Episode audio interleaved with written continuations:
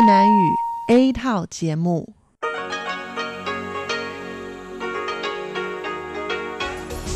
Đây là Đài Phát thanh Quốc tế Đài Loan RTI.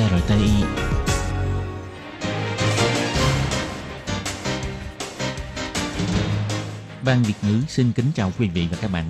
Đây là chương trình Việt ngữ Đài Phát thanh RTI được truyền đi từ Đài Loan.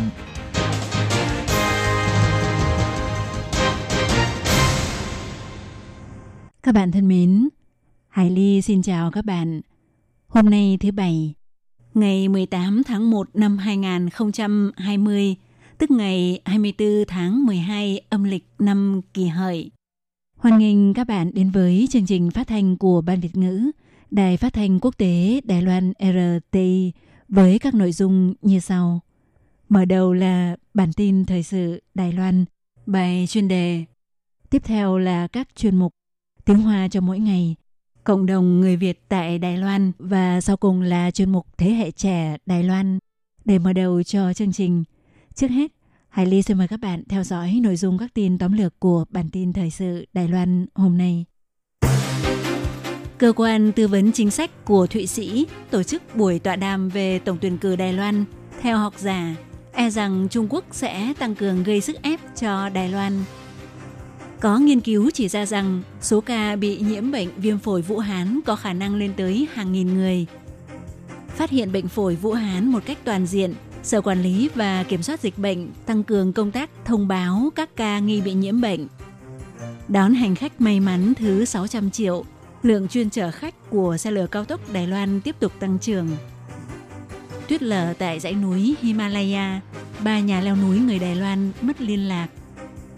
Lao động Philippines bị ngược đãi đến chết nơi xứ người. Philippines một lần nữa cấm xuất khẩu lao động sang Kuwait. Các bạn thân mến, và bây giờ Hải Ly xin mời các bạn đến với nội dung chi tiết của bản tin thời sự Đài Loan hôm nay.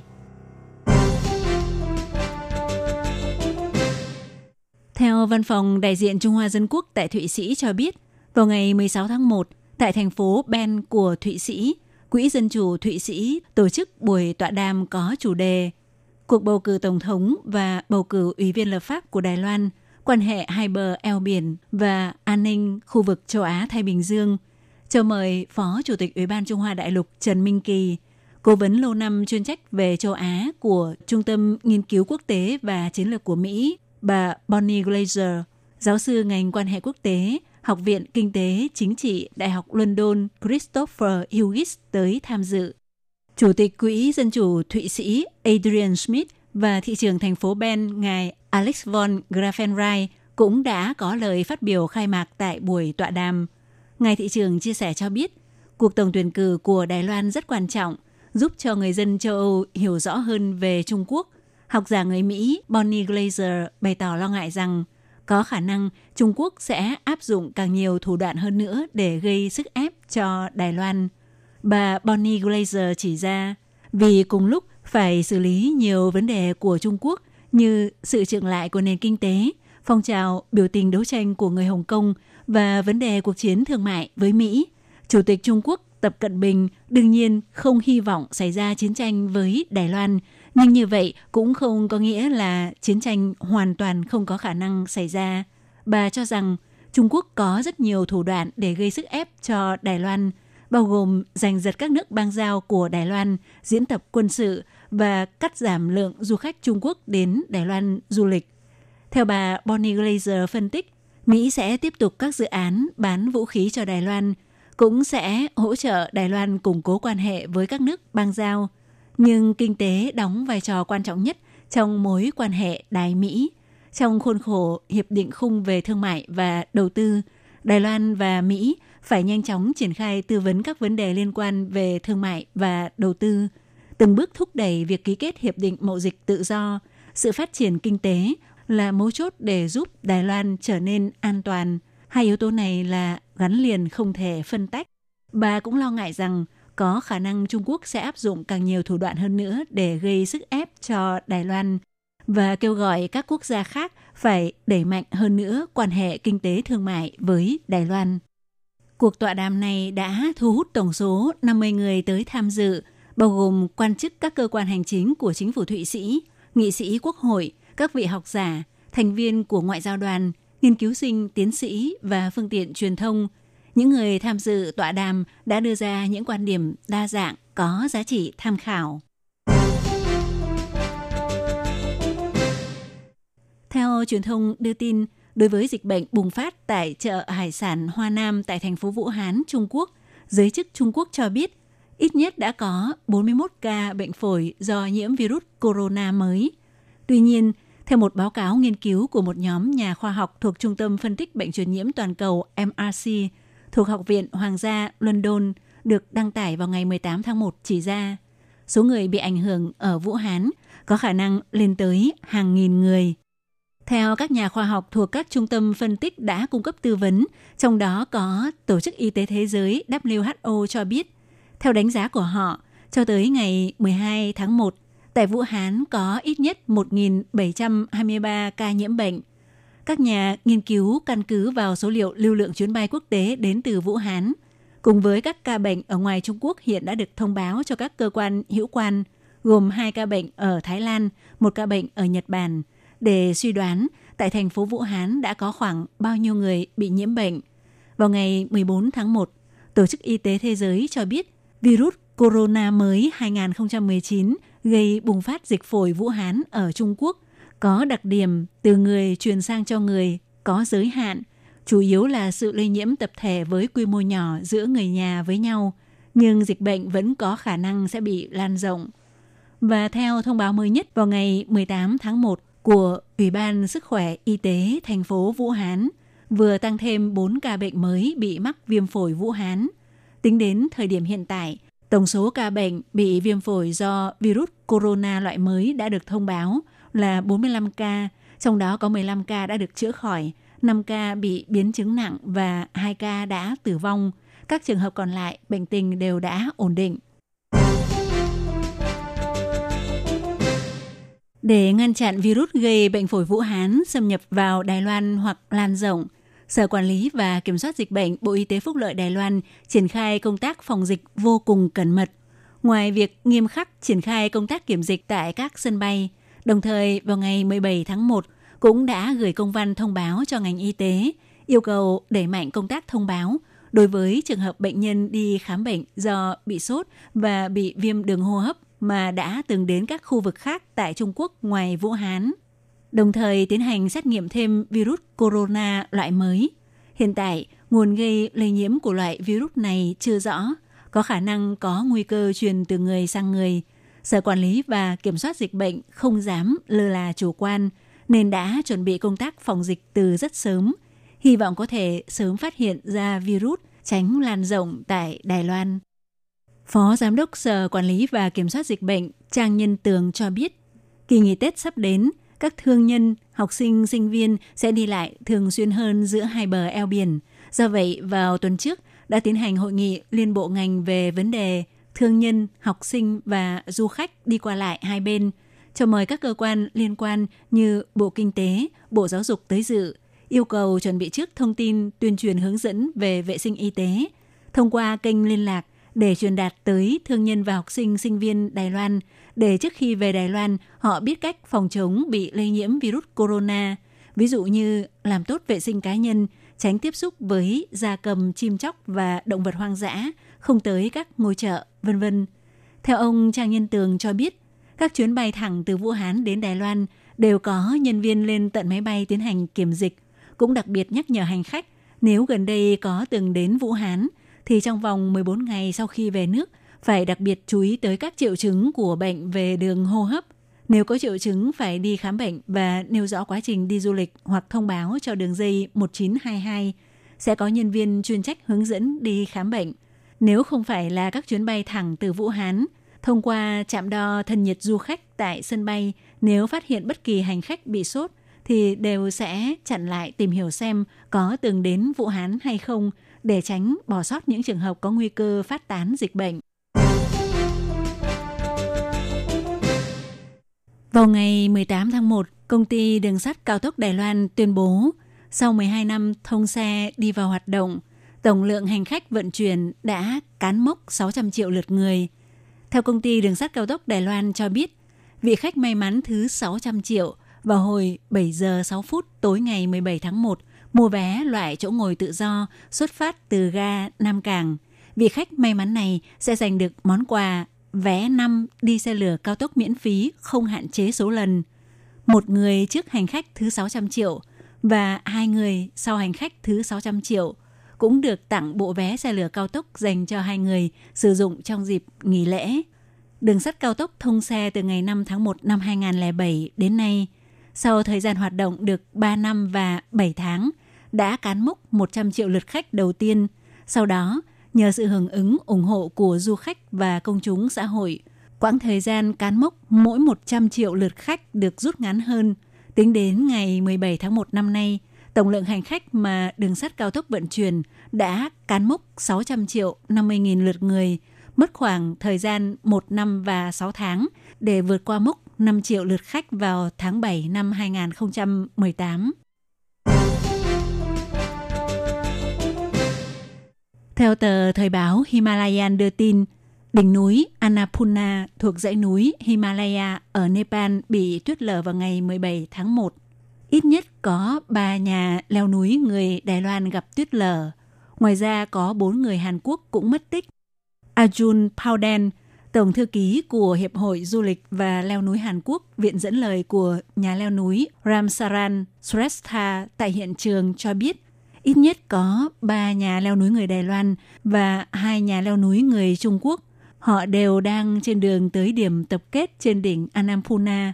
Có lẽ họ đã gặp phải tuyết lở ở gần khu vực Deurali thuộc vùng Kaski.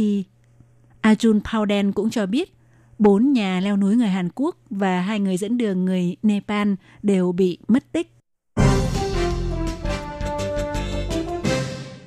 Vào ngày 17 tháng 1, Philippines tuyên bố một lần nữa thực hiện lệnh cấm xuất khẩu lao động Philippines sang Kuwait. Một nữ giúp việc người Philippines vào cuối năm ngoái sang Kuwait làm việc, lại xảy ra trường hợp tương tự năm 2018, bị chủ thuê ngược đãi tới chết, đã gây sự căng thẳng giữa hai bên. Nữ giúp việc người Philippines Genalyn Villavert làm việc tại Kuwait đã qua đời khi được đưa tới bệnh viện vào cuối tháng 12 năm ngoái. Theo các y tá cho biết, toàn thân của lao động này rất nhiều vết bầm tím. Theo báo cáo sơ bộ được tham tán lao động Nasa Mustafa của Philippines đóng tại Kuwait đưa ra cho thấy, cô Villavert bị người phụ nữ là chủ thuê của cô ngược đãi tới chết. Người chủ này hiện đã bị bắt giữ. Salvador Panelo, người phát ngôn của Tổng thống Philippines Rodrigo Duterte công bố phát biểu cho biết, kết quả khám nghiệm tử thi kỹ lưỡng hơn đã chứng thực cô Genalyn Villavert bị xâm hại tình dục, đồng thời cũng cho biết cái chết của lao động này là nguyên nhân chính khiến Philippines một lần nữa áp dụng lệnh cấm xuất khẩu lao động đối với Kuwait. Bộ trưởng Bộ Lao động Philippines Sylvester Benlo chỉ ra, ban đầu, việc khám nghiệm tử thi kết luận nguyên nhân cái chết của cô Genalyn Villavert là do suy tim vì bị chấn thương. Tổng thống Philippines Rodrigo Duterte đã phê chuẩn lệnh cấm này. Chính phủ của ông Duterte cáo buộc Kuwait đã che giấu nguyên nhân nữ giúp việc người Philippines bị hại. Hiện nay có khoảng 240.000 người Philippines đang làm việc tại quốc gia này. Vì muốn có mức thu nhập cao hơn, hiện tại có vài trăm nghìn người Philippines tới khắp các nước trên thế giới để lao động kiếm tiền. Thu nhập mà họ chuyển về nước chiếm 10% tổng quy mô kinh tế của Philippines. 2 năm trước, một chủ thuê Kuwait đã giết hại và giấu xác của nữ giúp việc người Philippines vào tủ đá, gây sự căng thẳng giữa hai nước. Khi đó, chính phủ Philippines cũng đã áp dụng lệnh cấm xuất khẩu lao động sang Kuwait trong một thời gian. Các bạn thân mến, Hải Ly xin cảm ơn các bạn vừa theo dõi bản tin Thời sự Đài Loan do Hải Ly biên tập và thực hiện. Thân ái, chào tạm biệt. Bye bye. Quý vị và các bạn thính giả thân mến, chương trình phát thanh tiếng Việt của Đài Phát thanh Quốc tế Đài Loan RTI được truyền thanh 3 buổi tại Việt Nam, mỗi buổi phát 1 tiếng đồng hồ. Buổi phát chính vào lúc 6 giờ đến 7 giờ tối hàng ngày giờ Việt Nam qua tần số SW 9425 kHz với sóng dài 31 m. Buổi phát lại lần thứ nhất vào hôm sau 9 giờ tới 10 giờ tối qua tần số SW 9625 kHz với sóng dài 31 m. Sau đây xin mời quý vị và các bạn tiếp tục đón nghe nội dung chương trình hôm nay. Đây là đài phát thanh quốc tế Đài Loan RTI, truyền thanh từ Đài Loan. Mời các bạn theo dõi bài chuyên đề hôm nay. Khi Nhi xin chào các bạn, xin mời các bạn cùng đón nghe bài chuyên đề của ngày hôm nay với chủ đề là để cân bằng giữa cuộc sống và công việc. Thủ tướng Phần Lan bày tỏ thái độ ủng hộ với việc một tuần nghỉ 3 ngày. Và sau đây xin mời các bạn cùng đón nghe phần nội dung chi tiết của bài chuyên đề. Trong thời đại ngày nay, con người càng chú trọng đến việc cân bằng giữa công việc và cuộc sống. Cộng thêm sự phát triển của khoa học công nghệ cũng giúp cho công việc của con người có thể có nhiều sự linh động hơn. Cho nên đây cũng là sự thách thức đối với giờ làm bắt buộc cố định. Và một số doanh nghiệp cũng như là nhà nước cũng từng bước thử nghiệm rút ngắn thời gian làm việc. Gần đây, có một hãng truyền thông đưa tin việc Phần Lan đã thực thi một tuần được nghỉ 3 ngày. Tuy tin này chỉ là một tin thất thiệt, nhưng theo Thủ tướng Sanna Marin, năm nay 34 tuổi của Phần Lan, thực sự đã bày tỏ ủng hộ chính sách một tuần làm việc 4 ngày. Việc rút ngắn thời gian làm việc đã không còn là việc gì mới mẻ nữa. Thực ra, đây cũng là một thành phẩm của một thời đại tiến bộ. Tổng hợp các bài báo của trang The Independent và The Guardian của Anh Quốc, những năm đầu thế kỷ 20, dưới sức ép của các phong trào công nhân, thời gian làm việc của công nhân cũng đã từ từ được giảm. Cho đến sau này, phát triển thành chế độ một tuần được nghỉ 2 ngày, một ngày làm việc 8 tiếng đồng hồ, nhưng mấy chục năm gần đây lại không có gì thay đổi. Trước đây, đã từng có những người lãnh đạo tư tưởng tiên tiến muốn có thể thay đổi hiện trạng, như cựu thủ tướng Lionel Jospin những năm 2000 đã mong muốn có thể rút ngắn thời gian làm việc của mỗi tuần xuống còn 35 giờ đồng hồ, nhưng do hiệu quả cực kỳ không đáng kể, lại có nhiều lỗ hổng, không được người dân ủng hộ nhiều, nên cuối cùng cũng không đi đâu về đâu. Năm ngoái, Công đảng Anh tuy có phản đối thay đổi thời gian làm việc, nhưng vẫn bày tỏ hy vọng trong vòng 10 năm có thể thực hiện chế độ làm việc 4 ngày một tuần, giảm ngày làm việc trong tuần nhưng tiền lương không đổi sẽ gia tăng giá thành sản xuất của doanh nghiệp. Nhưng những người ủng hộ lại nói làm như vậy lại có thể gia tăng năng suất lao động. Tháng 8 năm 2019, Microsoft ở Nhật Bản đã tiến hành một thử nghiệm nhỏ. Nhân viên chỉ cần đi làm việc 4 ngày trong một tuần. Kết quả là năng suất lao động lại tăng lên khoảng 40%. Một tổ chức khác của Úc cũng phát hiện mỗi ngày làm việc 6 tiếng sẽ giúp nhân viên giảm thiểu các hoạt động không cần thiết, như việc gửi các email vô nghĩa, tham gia các cuộc họp dài ngoẵng hoặc lên mạng lướt web. Nhân viên chắc chắn sẽ ủng hộ chế độ này. Tổ chức người lao động nước Anh TOC điều tra phát hiện có 45% người dân hy vọng mỗi tuần chỉ cần đi làm 4 ngày. Còn Học viện Thương mại Henley thuộc Đại học Reading của Anh Quốc nghiên cứu cho thấy 77% nhân viên bày tỏ mỗi tuần làm việc 4 ngày có thể cải thiện chất lượng cuộc sống của nhân viên. Thành phố Göteborg của Thụy Điển tiến hành thử nghiệm cho một số y tá được làm việc 6 tiếng trong một ngày. Kết quả là những người y tá này trở nên khỏe mạnh hơn, vui vẻ hơn và có sức sống hơn. Giảm thiểu thời gian làm việc cũng có lợi cho môi trường tự nhiên. Căn cứ theo một số phân tích, giảm thời gian làm việc có thể cho thấy dấu chân carbon giảm rõ rệt. Vì lượng CO2 do nhân viên thải ra trong lúc đi làm đã giảm đi, năng lượng sử dụng để sản xuất, làm việc cũng giảm. Và người dân có nhiều thời gian hơn để nấu cơm, đi shopping mua sắm, chứ không phải chỉ sử dụng các thực phẩm làm sẵn trong siêu thị hoặc là thức ăn nhanh với đóng gói bằng nhựa. Thủ tướng Phần Lan bày tỏ, tôi tin rằng người dân nên tốn nhiều thời gian để ở bên người nhà, người thân, cho sở thích của mình và các mặt khác trong cuộc sống, ví dụ như là văn hóa. Bà cũng cho rằng đây có thể sẽ trở thành một bước tiếp theo trong công việc và cuộc sống của chúng ta. Bà đề nghị có thể dùng phương án thay thế. Số giờ làm việc tiêu chuẩn có thể là từ 8 tiếng đồng hồ của bây giờ, giảm còn 6 tiếng. Phần Lan là một quốc gia có độ phủ cao nhất của Công đoàn Lao động châu Âu. 91% người dân nước này là thành viên của công đoàn, trong khi nước Anh chỉ có 29%, là quốc gia có tỷ lệ tham gia thấp nhất. Gần đây, khi người dân Phần Lan bãi công kéo dài trong vài tháng, còn khiến chính phủ phải từ chức. Cuối cùng, chủ thuê phải nhượng bộ, cải thiện tiền lương và phúc lợi cho nhân viên. Đây có thể được xem là chiến thắng mạnh mẽ của công đoàn. Cũng có nguồn tin cho rằng, tuy bà Marin chỉ là bày tỏ ý kiến cá nhân, và chính phủ Phần Lan cũng đã đứng ra giải thích là không có kế hoạch thay đổi hiện trạng. Nhưng do ngày nay, thời gian làm việc linh động và ngày càng nhiều doanh nghiệp chấp nhận, sự kêu gọi của vị thủ tướng này phải chăng chính là đang gợi ý cho người dân. Các bạn thân mến, bài chuyên đề của ngày hôm nay cũng xin tạm khép lại tại đây. Cảm ơn sự chú ý lắng nghe của quý vị và các bạn. Xin thân ái chào tạm biệt các bạn.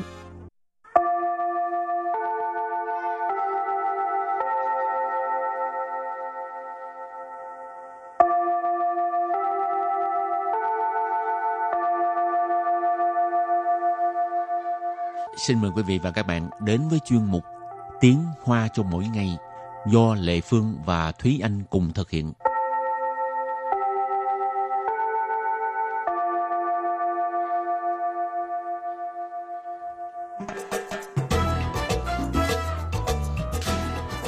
Thúy Anh xin chào các bạn. Lệ Phương xin chào mọi người. Uống cà phê, hơn cà phê là sư phê. Bây giờ mình ra bè là sư phê. Thì nói, nhưng lúc mình nói về các bạn nói về lao động nước ngoài tại Việt Nam, tại Đài Loan và nói là lão sư phê thì mình cũng nói tới cái sư phê này, cũng không phải là sư phê mà là một cái thông tin để mà nhắc nhở các bạn thôi. Đó là vừa qua cũng có một cái trên trang Facebook của Ban Việt ngữ cũng có đăng thông tin này, đó là nói về sự kiện là có một lao động người Việt Nam đang làm việc tại Đài Loan và bị một người tự xưng là kỹ sư kỹ sư người Anh, xong rồi lừa tiền, lừa nói là gửi hàng về Việt Nam. Nhưng mà thực ra hai người là quen nhau trên mạng rồi cảm thấy là bạn trai bạn gái cho nên mới dễ bị lừa mà. Thì kỹ sư người Anh này là nói gửi một cái hộp quà cho người Việt Nam này, nhưng mà tại vì gửi bên Việt Nam địa chỉ sai cho nên bị giữ lại, và kêu bạn gái người ở Đài Loan này gửi tiền cho anh ta để mà anh ta chuyển qua Đài Loan. Nhưng mà cũng may bây giờ mình đi chuyển tiền các bạn ở ngân hàng, nhân viên ngân hàng thường hỏi mình là chuyển tiền cho ai, tại sao? Tại vì có rất nhiều người bị lừa, cho nên khi nhân viên ngân hàng hỏi thì cái chị Việt Nam này có trả lời thì nhân viên ngân hàng phán đoán có thể là bị lừa, mà cô này không chịu nghe cho nên nhân viên ngân hàng thì gọi cảnh sát để mà giúp đỡ. Thì cảnh sát tức tốc kêu nữ cảnh sát tới hỏi, thì chị Việt Nam này cứng đầu không chịu nghe, chắc là tại vì nghĩ bạn trai mà, cho nên cứ một mực đòi gửi tiền. Thì cô nữ cảnh sát này mới nghĩ ra một cái sáng kiến, đó là khuyên vậy thì chị gọi điện cho anh này đi, nói là cái địa chỉ ở Việt Nam ở đâu để tôi kêu bà con đi lấy giùm. Thì cô này nghe có lý mới gọi đi thì anh này nghe hỏi vậy là thôi biết là không có thể lừa nữa cho nên á cúp máy xong thì chị Việt Nam này gọi mấy lần anh này cũng không nghe, thì lúc này chị Việt Nam mới nói mình bị lừa rồi. Cũng may là chưa có chuyển tiền đi, đúng không? Chuyển tiền nghe nói cũng phải 20.000 hay bao nhiêu á, cũng nhiều tiền quá. Không ngoài 20.000 2 tháng lương là khoảng bao nhiêu không biết nữa. Thì nói chung là một cái con số cũng khá là lớn, tại vì nếu như 2 tháng lương mình đột nhiên mình mất đi 2 tháng lương thì cái kinh tế của mình nó sẽ ảnh hưởng rất là nhiều. Cho nên bất kể là bao nhiêu tiền đi nữa thì cái chuyện cẩn thận vẫn là quan trọng nhất. Cho nên phải cảm ơn nhân viên ngân hàng rồi có cảnh sát nữa. Tại vì thật ra đúng là có rất nhiều nhân viên ngân hàng họ rất là nhạy cảm trong những cái vấn đề này, cho nên họ sẽ khi mà họ cảm thấy là có thể là người này đang bị lừa, họ sẽ chủ động khuyên nói là nên suy nghĩ lại. Cho nên nếu như các bạn cảm thấy là đối phương yêu cầu mình chuyển tiền hay là yêu cầu mình cung cấp một cái thông tin gì đó của mình mà các bạn cảm thấy là hơi nghi ngờ về cái việc này, thì các bạn tốt nhất là đừng nên làm theo những cái chỉ thị của họ. Tức là họ yêu cầu là họ nói với bạn bây giờ cần phải chuyển tiền tới một tài khoản nào đó thì bạn hãy chuyển tiền tài khoản đó đi thì tôi sẽ giải quyết giùm bạn. Thế là như vậy. Trong những trường hợp này các bạn đừng đi chuyển tiền. Tốt nhất là đừng đi chuyển tiền. Tại vì nếu như đã chuyển rồi thì có khả năng là cái tiền của bạn, thứ nhất là bạn mất đi cái số tiền đó, thứ hai là tài khoản của bạn có thể sẽ bị người ta lấy đi, rồi bạn sẽ trở thành là một trong những cái mắc xích để mà đi lừa những người khác. Rồi bây giờ mình cũng phải trở về cái công việc của mình, đó là bài học tiếng Hoa. Nhưng tại vì nãy giờ mình cứ nói cái chủ đề là lừa gạt, chuyển tiền vân vân, thì hôm nay mình cũng học những cái từ liên quan đến những cái vấn đề này để mà khi mà các bạn gặp những cái từ này ở bên ngoài các bạn cũng biết là đang nói về vấn đề gì. Lệ Phương đang kiếm có phải mình uống cà phê không mà mình đang tám cái chuyện của người ta nhắc nhở thôi các bạn ha. Rồi hôm nay mình học một vài từ có liên quan tới chuyển tiền này hoặc là lừa đảo này. Cái thứ nhất là đó là băng đảng lừa gạt, tức là họ sẽ làm thành nguyên cái hệ thống luôn, tức là có rất là nhiều người, cái hệ thống có thể đi lừa hết người này tới người kia. Thì mình gọi là tiếng Hoa mình gọi là诈骗集团.诈骗tức là lừa gạt,集团là nguyên cái tập đoàn, ở đây tiếng Việt mình thường gọi là băng đảng lừa gạt. Thì诈骗集团là băng đảng lừa gạt. Ở đây có bạn nói Nguyễn Thị Kim Ngân, bạn em có bị rồi mà không gạt được bạn em. Vậy là tốt, tức là rất là nhanh trí, Rồi Hoàng Bảo Ngọc nói là nhiều người bị vậy rồi á, vì chị ấy khờ quá, tin quá. Đúng rồi, vì tình yêu đó bạn ạ. Rồi chào người đẹp trai. Ủa ai đẹp trai vậy nè? Nữ mà. Thì tức là sư thì do xoài mà. Mình giống con trai. Chúc cả nhà một buổi chiều tối vui vẻ. Cảm ơn Đỗ Anh Quang ha. Rồi hồi nãy mình học cái từ Gia Phiền Chí Thoán. Nói ngoài lời nhiều quá sợ là quên mất cái từ đầu tiên. Gia Phiền Chí Thoán. Các bạn nhớ nha, cái từ này rất là quan trọng luôn. Rồi còn khi mà người ta kêu mình chuyển tiền á, thì cái từ chuyển tiền tiếng Hoa gọi là Chuyển trang. Chuyển trang. Hoặc là cũng có một số trường hợp mình gọi là Huy khoản. Tức là Huy khoản kỷ niệm. Tức là tôi chuyển khoản cho bạn, tôi chuyển tiền cho bạn. Hoặc là thường là đối phương nếu như là lừa mình, nó sẽ nói là Suy yào ni chuyển trang tạo Sầm trang. Thì khi mình chuyển tiền thì cần phải cái số tài khoản của đối phương. Thì tiếng Hoa gọi là gì? Số tài khoản thì mình gọi là trang khu hoặc là trang hao. Ở đây nếu như số tài khoản ngân hàng thì mình nói là yến hàng trang hao hoặc là yến hàng trang khu. Thường là mình sẽ nói là yến hàng trang hao nhiều hơn. Còn Lệ Phương là xài bưu điện, cho nên mình có thể nói là dấu chỉ trang hao. Thế anh cũng xài bưu điện. Nếu chuyển tiền cho Lệ Phương thì hỏi Lệ Phương thì đây dấu chỉ trang hao là xong mấy? Hoặc là sư quân của tôi. Tôi cũng là dấu chỉ trang hao. Ồ, mình là Gia Phiền Chí Thoán. Mình là đài phát thanh chứ mà không phải là Gia Phiền Chí Thoán. Thường là nếu như mà họ là Gia Phiền á, họ là lừa gạt á, họ sẽ có một dạng khác, không phải là lừa tiền không mà là họ sẽ lừa thông tin cá nhân của bạn. Tức là họ sẽ hỏi những cái cơ rỉnh dữ liệu. Tức là thông tin cá nhân. Hoặc là có một số trường hợp các bạn ở ngoài các bạn cũng có thể nghe qua cái từ này gọi là cơ tư, tức là thông tin cá nhân. Tức là dữ liệu cá nhân đó. Bao gồm là tên, tuổi. Những cái này là rất là cơ bản rồi. Tên, tuổi, nơi ở, số điện thoại. Rồi bây giờ thường nhất là những cái tài khoản mạng xã hội nè, những cái tài khoản như là Facebook, Twitter hay là những cái tài khoản Zalo, Viber, vân vân. Tất cả những cái thế này đều là thông tin cá nhân của bạn hết. Rồi, ngoài ra hồi nãy nói câu chuyện anh chàng đó yêu cầu chị Việt Nam này gửi tiền cái bằng运费, cứ vận chuyển, tiếng Hoa gọi là运费,运tức là vận chuyển,运输, phê là phê dòng,运费, cứ vận chuyển. Nhưng mà cái từ này chắc là có những ai mà có cái thói quen mua hàng trên mạng á là biết rồi, là chắc chắn biết cái từ này. Tại vì mỗi lần mua hàng trên mạng nó sẽ nói là tố sầu xịn chứ hơi miễn duyên phị, tức là mình sẽ đạt một cái mức nào đó, mình sẽ được mượn miễn cái cước phí vận chuyển đó. Mà đến lúc á Lệ Phương ham không có muốn tốn cái tiền cứ vận chuyển 80, cho nên mua thêm một cái áo 300-400 để mà đạt cái số tiền đó rồi khỏi phải. Thực ra còn tốt hơn nhiều nữa. Kỳ cục. Bởi vậy nếu như mà không đạt tới được thì mà không nhất thiết là phải vì cái con số đó thì thôi. Nhưng mà được thêm cái áo. Đúng rồi. Cứ nghĩ vậy đi ha. Ai cũng có lợi. Rồi từ cuối cùng. Từ cuối cùng là nếu như bạn gặp những cái trường hợp bạn cảm thấy nghi ngờ, hoặc là những cái trường hợp mà bạn cảm thấy là bạn có ảnh hưởng đến cái sự an toàn của bản thân, thì bạn có thể báo cho cảnh sát. Báo cho cảnh sát chắc chắn ai cũng sẽ phải biết, đó là báo cảnh. Báo cảnh là gọi cho cảnh sát để xử lý. Rồi mình ôn tập lại hồi nãy những cái từ mà mình mới học. Cái thứ nhất là băng đảng lừa gạt gọi là gì? Gia Phiền Chí Thoán. Bạn là Gia Phiền Chí Thoán. Không phải, không phải. Rồi tiếp tục là chuyển tiền, chuyển khoản, chuyển chẳng hoặc là hội khoản. Rồi cái kế tiếp là tài khoản ngân hàng thì là yến hàng trang khu hoặc là yến hàng trang hao. Dữ liệu cá nhân, thông tin cá nhân đó là cơ rỉnh gì? Cơ rỉnh dữ liệu. Rồi cứ phải vận chuyển là运费. Và cuối cùng là báo cảnh. Đừng có chạy tới ôm chặt mình nha. Không phải, cái này là báo cảnh sát. Báo cảnh. Không. Thì bài học hôm nay mình chỉ học ngang đây thôi. Bye bye. Bye.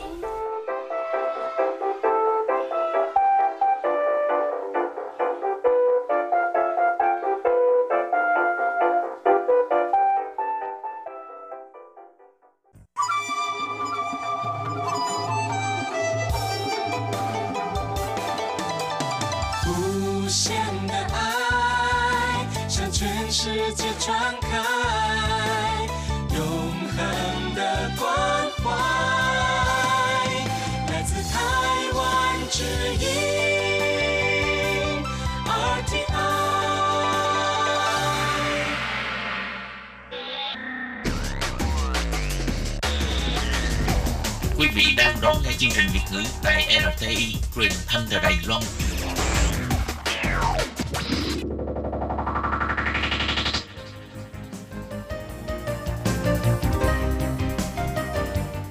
Chào mừng các bạn đến với chuyên mục Cộng đồng người Việt tại Đài Loan do Tố Kim và Hải Ly cùng thực hiện.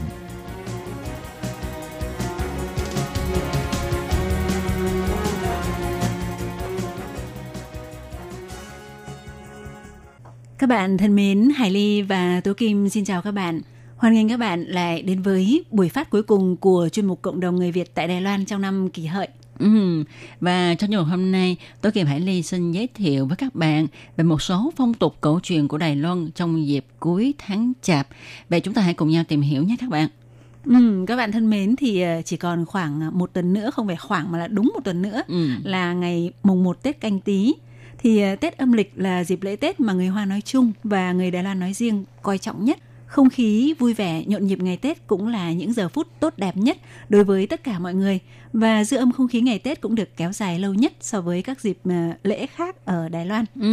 Thì bất kể là người ở Bắc Bộ hay là Nam Bộ Đài Loan, bất kể họ làm nghề gì, cũng không kể là người giàu, người nghèo, mà sau một năm trời vất vả, mệt nhọc, tất cả mọi người đều cố gắng để được ăn một cái Tết vui vẻ.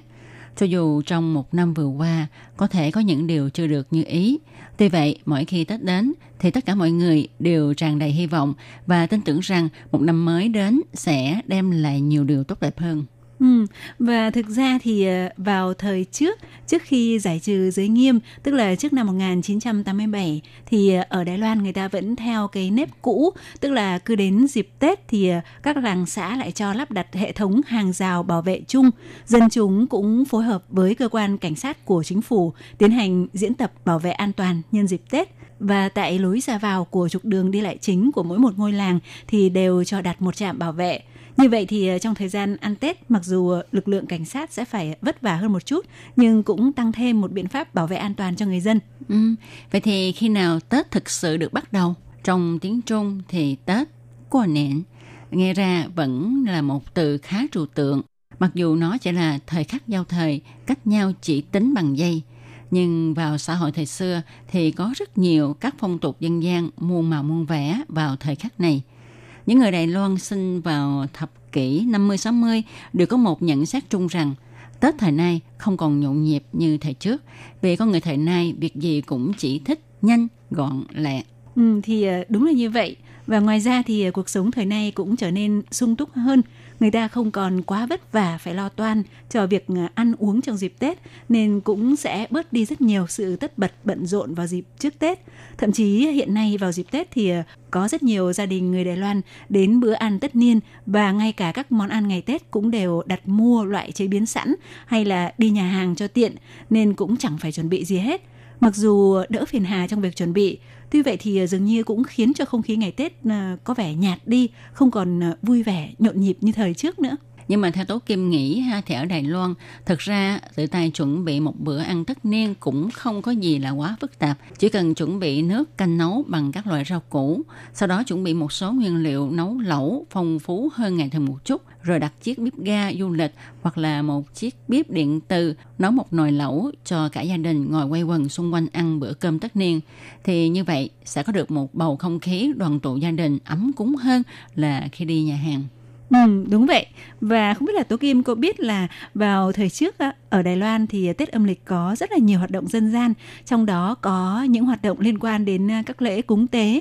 Mà cúng tế thì chắc chắn là phải có liên quan đến ẩm thực. Thì người dân sẽ lo các món ăn ngày Tết từ những cái loại lương thực, thực phẩm thu hoạch trong cả năm. Còn trẻ em thì tận hưởng không khí ngày Tết, vừa thưởng thức hương vị thơm ngon của những món ăn và vừa vui chơi. Thì thông thường ở khu vực phía Bắc của Trung Quốc ngày xưa thì bắt đầu từ lễ gọi là lễ Lạp Bát, La Yue Rự, tức ngày 8 tháng Chạp, tức là ngày 8 tháng 12 âm lịch, thì đã có không khí ăn Tết rất là đậm đà. Còn ở Đài Loan thì do thời tiết không tới mức lạnh quá như vậy, cho nên kể từ ngày Tà Sảo Chú thì được coi là bắt đầu ăn Tết. Vậy các bạn có biết Tà Sảo Chú có nghĩa ra sao hay không? Vào ngày đó thì người ta dùng cây sào tre buộc chọi lông gà, rồi quét những cái chỗ bị ám khói, bị mốc, bị đen, hay nói một cách đơn giản hơn là tổng vệ sinh dọn dẹp nhà cửa. Thì đó là cái gọi là cái phong tục từ ngày xưa đó, thì là người ta dùng xào tre và buộc chổi lông gà, còn bây giờ thì bất cứ thứ gì cứ có thể làm sạch là được, đúng không? Gọi là cái dụng cụ bây giờ nó hiện đại hơn rất là nhiều. Và vào dịp trước Tết thì nhằm vào thời gian hạ tuần tháng Chạp, người Đài Loan thường chọn vào ngày 24 tháng Chạp âm lịch, cũng chính là ngày hôm nay đó, tức là sau khi cúng ông Táo về trời thì sẽ tiến hành tổng dọn dẹp vệ sinh.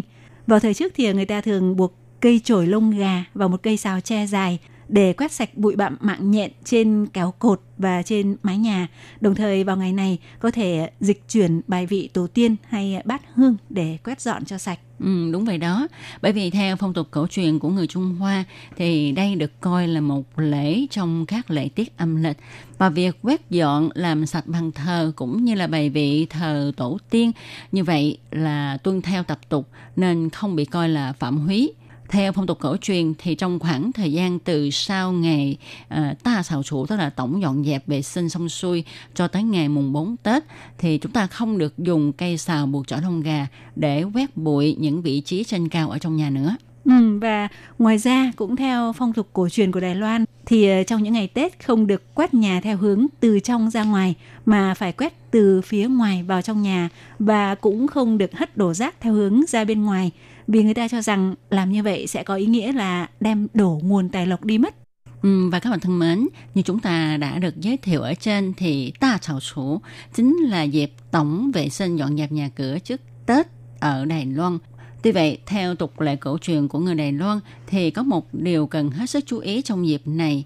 Mặc dù ở Đài Loan hiện nay, lớp người trẻ tuổi hoặc là do quá bận rộn hoặc cũng có thể cho rằng tục lệ này là mê tín nên thường không chú ý tới tầm quan trọng của nó. Nhưng thực ra, tục lệ này của người Đài Loan chính là sự kế tục phát huy tinh thần hiếu đạo theo tư tưởng nho giáo truyền thống. Thì đó là tục lệ gì vậy? Đó chính là tục lệ những người gia đình có người qua đời đang chịu tang chưa hết 3 năm thì không được tổng dọn dẹp vệ sinh nhà cửa trong dịp trước Tết. Vì theo quan niệm của người Đài Loan, nếu gia đình nào chịu tang chưa hết 3 năm thì được cho rằng đang ở trong giai đoạn bất khiết bù chía. Tức là cái quan niệm giống như kiểu Việt Nam là cho là ví dụ như là không có sạch sẽ vì có liên quan đến thế giới bên kia, đúng không? Thì cũng theo tục lệ cổ truyền của người Hoa thì có cái câu là lú mủ san nén. Có nghĩa là những gia đình chưa hết thời gian chịu tang không được trang hoàng đẹp đẽ trong vòng 3 năm. Và trong giai đoạn bất khiết này thì cũng không được tiến hành lễ tiễn các vị thần về trời, gọi là sủng sấn, hay cúng bái các vị thần linh trên thiên đình. Thì ở Đài Loan cũng có câu tục ngữ sư phụ sư mù ai san nện, có nghĩa là cha mẹ mất thì chúng ta phải buồn 3 năm, nhắc nhở con cái trong vòng 3 năm sau khi cha mẹ mất phải nhớ ân cao nghĩa trọng của đấng sinh thành.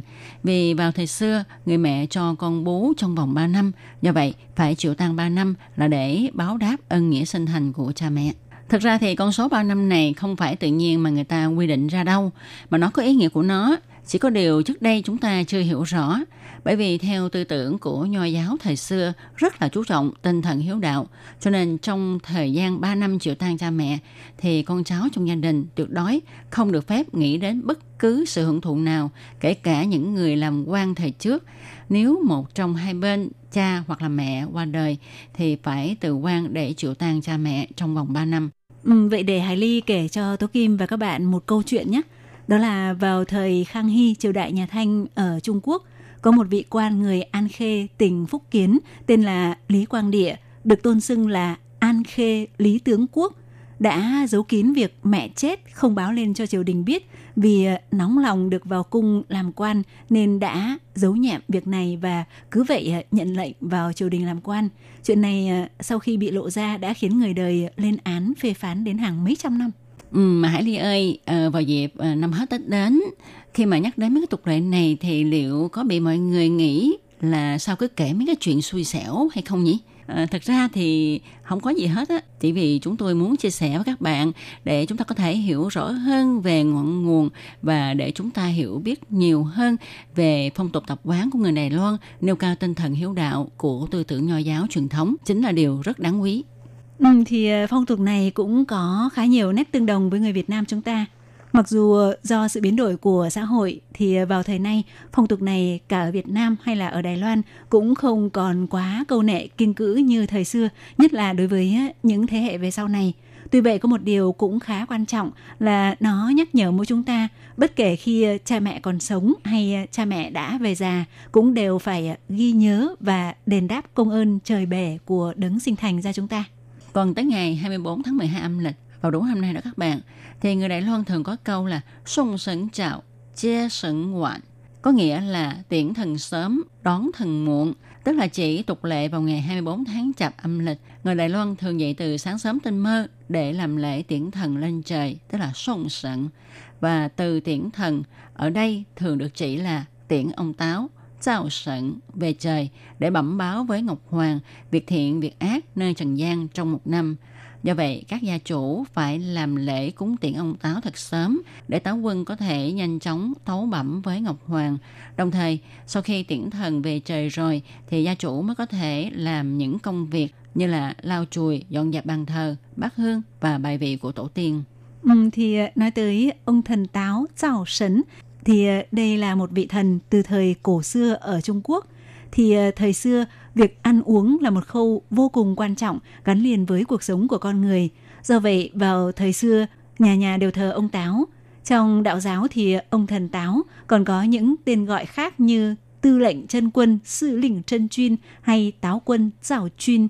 Nhiệm vụ chủ yếu của Táo Quân là giúp bảo vệ cuộc sống gia đình và hỗ trợ Ngọc Hoàng điều tra sự thiện ác của mỗi một gia đình qua lời ăn tiếng nói và những hành vi việc làm của họ. Do vậy mà vào dịp cúng Táo Quân vào cuối năm, người Đài Loan thường làm lễ cúng khấn Táo Quân rất long trọng để mong rằng khi về trời, ông sẽ nói tốt cho gia đình mình. Còn lúc xuống trần thì bảo vệ bình an cho gia đình. Tố Kim ơi, ở nhà việc cúng bái dịp Tết và cả năm chắc là đều do một tay Tố Kim chủ trì đúng không? Vậy thì Tố Kim có thể giới thiệu cho các bạn thính giả là cúng ông Táo cần chuẩn bị những món đồ lễ gì không? Thì tất nhiên rồi, khi cúng ông Táo lên trời thì người Đài Loan thường chuẩn bị một số món đồ cúng như là ngũ quả nè, tiền vàng, thọ kim, tức là sô chin, là một trong những loại tiền vàng mã chuyên để cúng các vị thần. Và còn quan trọng nhất là phải đốt một loại vàng mã gọi là giáp mã, chả mã. Giáp mã là loại tiền giấy vàng, ở trên đó có hình thần mã là công cụ để ông Táo bay về trời, hình áo giáp và lá trắng để hộ pháp hộ tống Táo Quân sử dụng. Kẹo là để cho ông Táo sau khi ăn kẹo về trời báo cáo với Ngọc Hoàng sẽ nói những lời hay. Tố Kim này, tất nhiên là sau khi tiễn thần về trời ăn Tết thì cũng phải đón thần quay về trần gian chứ nhỉ? Vậy thì ngày mùng 4 Tết là ngày cúng đón thần chia sấn rự theo tục lệ dân gian của Đài Loan. Ngày đón các vị thần thì có thể không cần cúng thật sớm vào sáng sớm tinh mơ, nhưng người Đài Loan thường có câu nói là sùng sấn rào chia sấn oản. Vậy tại sao tiễn thần thì sớm một chút mà đón thần thì lại muộn? Hải Ly đố Tố Kim biết nào? Theo Tố Kim nghĩ là bởi vì không dễ gì thần linh một năm mới được nghỉ vài ngày về thiên đình. Rồi cả năm các vị thần đều rất là bận rộn. Thì cho nên để cho các vị thần có đủ thời gian chuẩn bị, khi quay về trần gian lên đường muộn một chút cũng không sao, không phải quá vội vàng để các vị thần có thể trò chuyện với nhau. Thực ra thì việc sớm hay muộn ở đây là chỉ giờ cúng tiễn thần về trời vào cuối năm thì phải cúng vào lúc sáng sớm tinh mơ.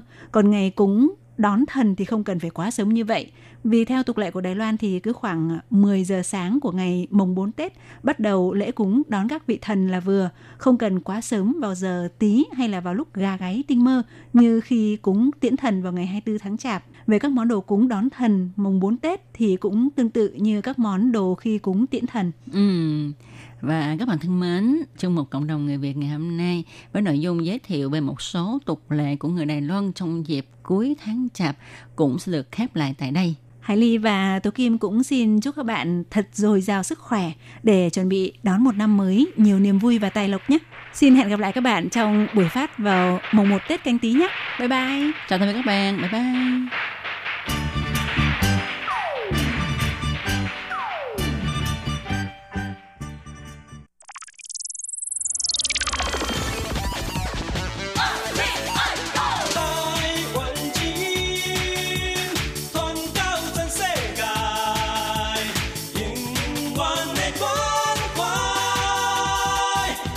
Hãy subscribe cho kênh Ghiền Mì Gõ để không bỏ lỡ những video hấp dẫn.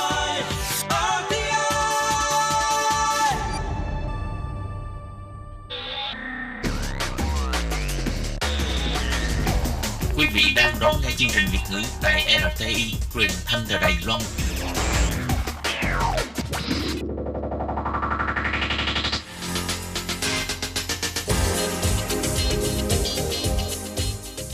Chào mừng các bạn đến với chuyên mục Thế hệ trẻ Đài Loan do Tường Vi thực hiện.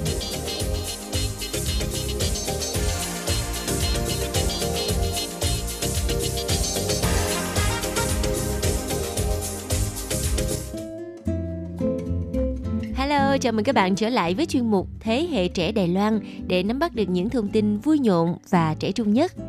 Thưa các bạn, ngày hôm nay thì chúng ta hãy cùng đi tìm hiểu vì sao mà tình trạng sống độc thân và không kết hôn của giới trẻ khu vực châu Á ngày càng tăng cao, nhất là ở khu vực như là Nhật Bản, Hàn Quốc, Đài Loan, Singapore. Và đa phần nhóm những bạn trẻ nói không với hôn nhân đều là những người thành đạt trong công việc hoặc là có thu nhập khá, có cuộc sống rất là thoải mái.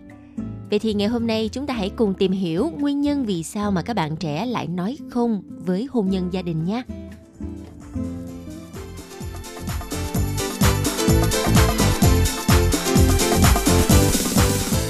Các bạn, trước khi vào đề tài thì Tường Vi xin được chia sẻ suy nghĩ của Tường Vi về vấn đề hôn nhân và gia đình.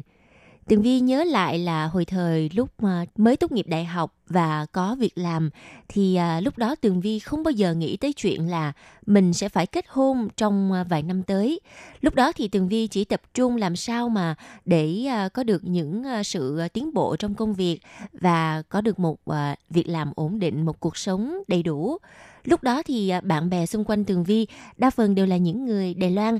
Họ cũng như Tường Vi vậy, không có ai mà mới tốt nghiệp xong là kết hôn cả. Điều này rất là khác biệt so với ở Việt Nam chúng ta. Thì những người mà cùng trang lứa với Tường Vi, những người bạn Việt Nam á, đa phần là sau khi tốt nghiệp đại học là các bạn sẽ rủ nhau kết hôn. Và thời điểm đó thì Tường Vi nhớ là xung quanh những người bạn thân của Tường Vi ở Việt Nam, ai cũng kết hôn nè và thậm chí là còn có cả 1-2 đứa con nữa. Rồi khi lớn thêm vài tuổi nữa thì mấy bạn ở Việt Nam cũng bắt đầu hối thúc Tường Vi là phải đi làm sao mà kiếm người yêu để kết hôn đi, chứ không là sẽ bị ế. Nhưng mà lúc đó cái độ tuổi đó thì so với Đài Loan mà nói thì không ế chút nào cả. Và các bạn bè của Tường Vi Đài Loan thì cảm thấy là Việt Nam của chúng ta còn khá là truyền thống về vấn đề hôn nhân gia đình. Các bạn Đài Loan nghĩ rằng chỉ cần có được một công việc ổn định và có cuộc sống thoải mái thì hôn nhân không phải là một sự lựa chọn duy nhất của cuộc đời. Chính vì vậy, Tường Vi chả bao giờ nhận được những tấm thiệp mời đám cưới cả. Và điều này cũng khá là tiết kiệm bởi vì không có tốn tiền để đi ăn đám cưới, phải không nào? Vâng, bây giờ chúng ta hãy trở về với đề tài, cùng tìm hiểu lý do vì sao mà các bạn trẻ ở khu vực châu Á ngày càng muốn sống độc thân và liệu rằng họ có thực sự hạnh phúc với sự lựa chọn sống độc thân không kết hôn của mình hay không nhé. Thưa các bạn, hiện tại thì giới trẻ lựa chọn sống độc thân không kết hôn ngày càng phổ biến trong các nước khu vực châu Á. Tuy nhiên, cuộc sống của những người trưởng thành cùng với sự bùng nổ của mạng xã hội cũng ít nhiều khiến cho giới trẻ châu Á thường xuyên rơi vào cảm giác lạc lõng và cô đơn. Một bạn Đài Loan 27 tuổi khi được hỏi về hiệu quả các mối quan hệ và sự cô đơn của giới trẻ trong thời buổi hiện nay thì bạn trả lời rằng mặc dù có một nhóm bạn chơi chung đã lâu, tôi chưa bao giờ thấy thật sự gần gũi với họ. Tôi luôn có cảm giác mình là người ngoài cuộc. Tôi không phải là người dễ hòa nhập và cũng không thường xuyên chia sẻ với người khác. Có lẽ đó là lý do khiến cho tôi khó giao lưu và kết bạn. Mọi thứ sẽ dễ dàng hơn nếu tôi có ai đó để tâm sự mỗi lúc buồn chán. Nhưng mà điều này không phải muốn là có được. Và từ câu trả lời này thì chúng ta có thể thấy rằng cuộc sống của những người trưởng thành hay là người đang chênh vênh ở ngưỡng cửa trưởng thành cũng như sự bùng nổ của mạng xã hội đang dần khiến cho con người khó khăn khi giao tiếp với nhau ngoài đời thực. Và những năm gần đây, tình trạng này đang ở mức báo động khắp các nước châu Á khi mà ngày càng có nhiều người trẻ không tìm được bạn thân thiết hoặc là thường xuyên rơi vào cảm giác lạc lõng, cô đơn. Theo một nghiên cứu mới nhất của YouGov, thì thế hệ millennial sinh từ năm 1981 tới năm 1996 chính là những người cô đơn và lạc lõng nhất. Nghiên cứu này cũng đã đi sâu vào lý do đằng sau thực tế này. Những người được hỏi đã chia sẻ về những khó khăn mà họ gặp phải khi kết bạn, từ tính cách nhút nhát đến khó tìm được sở thích và mối quan tâm chung để mà hình thành một tình bạn thân thiết. Một bạn người Trung Quốc tên là Bonnie, năm nay 24 tuổi, là con một trong gia đình. Cô luôn cảm thấy mình như là một nàng công chúa vậy đó, nhưng cũng vô cùng áp lực vì muốn trở thành niềm tự hào duy nhất của cha mẹ. Và cô quen với việc học tập, chơi đùa một mình từ nhỏ rồi, trong khi các bạn đồng trang lứa khác thì đều có anh chị em để mà cùng làm những điều vui hoặc là cùng có định hướng tương lai cho họ. Thế rồi Bonnie dần dần trở nên tự ti, rụt rè khi mà tiếp xúc với người lạ, bởi vì cô luôn có cảm giác là bản thân không có trải nghiệm gì để mà chia sẻ. Cô nói rằng, nếu có anh trai hay là chị gái giúp cho tôi gánh vác trọng trách này thì có lẽ tôi sẽ cởi mở hơn với mọi người xung quanh. Và điều này lại nói lên một thực trạng khác đang xảy ra tại các nước tân tiến ở châu Á, đó là tỷ lệ sinh con rất thấp. Một gia đình chỉ có một đứa con thôi, cho nên là không có anh em trong gia đình để mà cùng chia sẻ, cùng chơi với nhau. Ngoài ra thì như Tường Vi đã nhắc đến ở phần trước, rằng thời kỳ bùng nổ của mạng xã hội đã khiến cho nhiều người trẻ cảm thấy rất là cô đơn hơn bao giờ hết, mặc dù có cả mấy ngàn người bạn ở trên mạng xã hội. Bạn Priscilla, năm nay 27 tuổi, người Thái Lan, bạn cảm thấy khó chịu khi mà bạn bè luôn toàn tâm toàn ý dành cho mạng xã hội. Họ đăng ảnh, họ bình luận nói chuyện với cô trên mạng rất là vui vẻ, nhưng mà khi đối mặt ngoài đời thì rất là tiết kiệm lời và vô cùng không được tự nhiên. Đồng thời khi mà nói chuyện thì cứ lấy điện thoại ra để mà xem coi là mạng xã hội có người nhắn tin hay không, hay là chụp ảnh rồi để lên. Nói chung cô cảm thấy rất cô đơn khi mà đi ra ngoài gặp bạn bè. Bởi vì không thể hòa nhập với thế giới ảo của các bạn, cho nên cô dần dần sống khép kín và không chia sẻ với ai về những việc xung quanh cô nữa. Vâng thưa các bạn, trong khi mà các phương tiện truyền thông đại chúng giúp cho thế hệ millennial có thể dễ dàng kết nối với người khác, nhưng mà họ lại không hề hạnh phúc như là những bức ảnh selfie, những bức ảnh sống ảo đẹp đẽ được đăng tải tràn ngập ở trên mạng. Và để chứng minh cho điều này thì một số các trường đại học đã không ngừng đưa ra một vài nghiên cứu có liên quan tới vấn đề này. Thì theo nghiên cứu của trường đại học Pennsylvania cho biết rằng mối liên kết giữa việc sử dụng mạng xã hội và mức độ hạnh phúc với cuộc sống cá nhân của mỗi người nó lại đi theo hướng tỷ lệ nghịch. Theo đó khi mà bạn càng mê, càng vùi đầu vào điện thoại thông minh thì khả năng gia tăng cảm xúc tiêu cực như là cô đơn, trầm cảm lại càng trầm trọng hơn rất nhiều. Mặt khác rằng những thế hệ đang bước vào độ tuổi trưởng thành, đây là một giai đoạn rất là dễ nảy sinh cảm giác cô độc một mình. Và các yếu tố bên ngoài như là sống xa gia đình hay là chuyển đến nơi khác, hay là cơ hội thăng tiến sự nghiệp, hay là nghĩa vụ phải chu toàn với gia đình đều khiến cho việc duy trì tình bạn trở nên khó khăn hơn rất nhiều. Các bạn biết không, bây giờ hiện tại ở Nhật Bản, ở Đài Loan và một số các quốc gia châu Á thì có những căn chung cư có diện tích rất là nhỏ, chỉ để dành cho một người sống thôi. Ở Nhật Bản thì có một số các quán cà phê đều chứa rất là nhiều bàn ghế đơn để mà phục vụ cho khách hàng đi một mình. Theo bạn Riko Michiko, người Nhật Bản, năm nay 28 tuổi, cô cho biết cô tìm đến quán cà phê để mà làm việc đến tối muộn thay vì là ở nhà, bởi vì cô cảm thấy ở quán cà phê thì cô sẽ vơi bớt cảm giác cô đơn, vì ít nhất cô biết rằng vẫn có người xung quanh mình, dù rằng họ chỉ là những người không quen, những người xa lạ. Và theo nhà sáng lập công ty robot Yukai Energy, ông Shunsuke Aoki, thì ông đã nhanh chóng nắm bắt được xu hướng cô đơn của giới trẻ nước này. Cho nên công ty của ông đã ra mắt hàng chục mẫu robot độc đáo với mục đích chính là biến chúng thành những tri kỷ thân thiết của con người. Và thậm chí nhiều người còn lập ra một cái nhóm chat gọi là chào mừng những thành viên mới của cộng đồng nuôi robot và chia sẻ các mẹo để mà đặt tên hay là chụp hình cho những con robot. Bên cạnh đó thì ở Đài Loan cũng như Nhật Bản đã có rất nhiều dịch vụ được mở ra để mà phục vụ cho những người trẻ cô đơn hoặc là chưa sẵn sàng để tìm kiếm một mối quan hệ.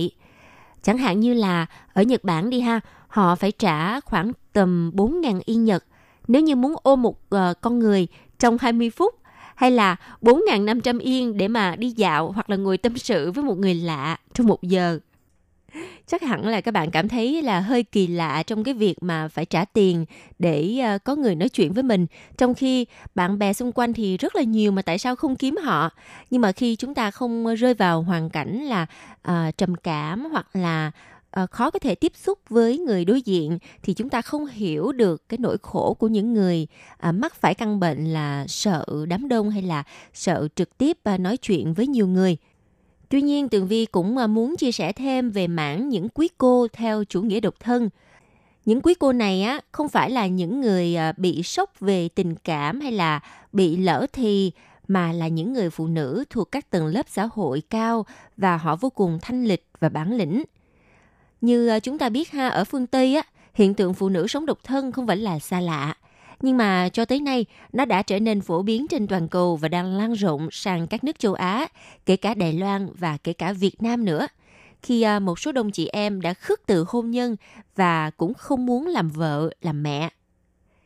Những quý cô tôn thờ chủ nghĩa độc thân á, ngày càng trở nên đông đảo với lối sống tự do và không muốn phụ thuộc bất cứ ai về mặt tình cảm. Và nguyên nhân nữa là vì trong xã hội hiện đại á, phái đẹp ngày càng bình đẳng so với nam giới. Cho nên họ đã được giải phóng khỏi những việc nội trợ và họ tự làm việc kiếm sống chứ không cần nương tựa vào bất cứ ai. Đồng thời thì họ còn có tri thức nè, có nhiều cơ hội trong nghề nghiệp, cho nên về mặt kinh tế rất là độc lập và họ luôn bận rộn với rất là nhiều hoạt động xã hội nên độ tuổi kết hôn của họ ngày càng cao và tỷ lệ ly hôn cũng nhiều và số phụ nữ ở vậy cũng không phải là hiếm. Và vấn đề này á cũng đang trở thành một xu thế thời thượng hiện nay. Và với rất nhiều cơ hội để có thể khẳng định bản thân, cho nên nhiều phụ nữ họ cảm thấy rằng họ chẳng hề thua kém đàn ông, nên tiêu chuẩn lựa chọn bạn đời của họ cũng rất là cao nha. Họ không chấp nhận những cuộc hôn nhân tầm thường và sự bùng nổ về kinh tế cũng buộc phụ nữ phải làm việc vất vả hơn và ngốn mất một khoảng thời gian riêng tư không còn nhiều. Và nhiều khi họ e ngại rằng nếu mà mình kết hôn, chui đầu vào rọ rồi thì sẽ ảnh hưởng đến con đường sự nghiệp và công danh của mình. Thì rất là rõ ràng khi chúng ta thấy là có rất nhiều nữ diễn viên nổi tiếng ở Đài Loan á, kết hôn rất là muộn, đều là trên 40 cả. Và nổi bật nhất là nữ diễn viên Lâm Chí Linh, Liên Chí Liên. Cô mới kết hôn năm ngoái, lúc đó thì cô đã 40 mấy tuổi rồi. Người xưa có câu á, gừng càng già càng cay là chỉ người đàn ông, càng lớn tuổi thì càng phong độ, còn người phụ nữ càng lớn tuổi thì càng bị mất giá. Nhưng mà Tường Vi nghĩ rằng cái tư tưởng này thì chúng ta phải thay đổi thôi, bởi vì những cô gái càng lớn tuổi thì lại càng có sức hút riêng của họ và sự thành công, sự tự tin bản lĩnh của họ đó chính là một trong những điểm vô cùng quyến rũ. Đối với họ thì hôn nhân không còn là tất cả. Việc lấy chồng hay không cũng chẳng mấy ai quan tâm và quan niệm cho rằng cô đơn là bất hạnh không còn nữa vì có rất nhiều các phương tiện như là thông tin giải trí nè, du lịch nè, chăm sóc sắc đẹp nè để lấp vào khoảng thời gian trống vắng. Tuy nhiên phần cuối của chuyên mục thì Tường Vi cũng nhắc nhở là các nhà tâm lý họ luôn cảnh báo rằng ha, lối sống độc thân sẽ đưa lại những hậu quả đáng lo ngại, nhất là về tinh thần. Tổ chức Y tế Thế giới WHO cho biết ha, phụ nữ độc thân, nhất là ở những người trên 40 tuổi, có nhiều nguy cơ mắc bệnh trầm cảm, mất ngủ. Họ rất dễ cáu gắt, nóng giận với những người xung quanh và họ thường xuyên bị stress. Và câu kết của chuyên mục ngày hôm nay có phần hơi gay cấn phải không nào? Tuy nhiên đây cũng chỉ là tài liệu để tham khảo và việc quyết định có kết hôn hay không, đó là quyền tự do của mỗi người. Khi chúng ta có sức khỏe tốt về tinh thần và thể chất, thì dù có kết hôn hay không kết hôn đi chăng nữa, mọi người sẽ tìm thấy hạnh phúc riêng của mình. Và chuyên mục Thế hệ trẻ Đài Loan ngày hôm nay xin được tạm dừng tại đây. Cảm ơn sự chú ý đón nghe của các bạn. Hẹn gặp lại trong chuyên mục tuần sau cũng vào giờ này nha.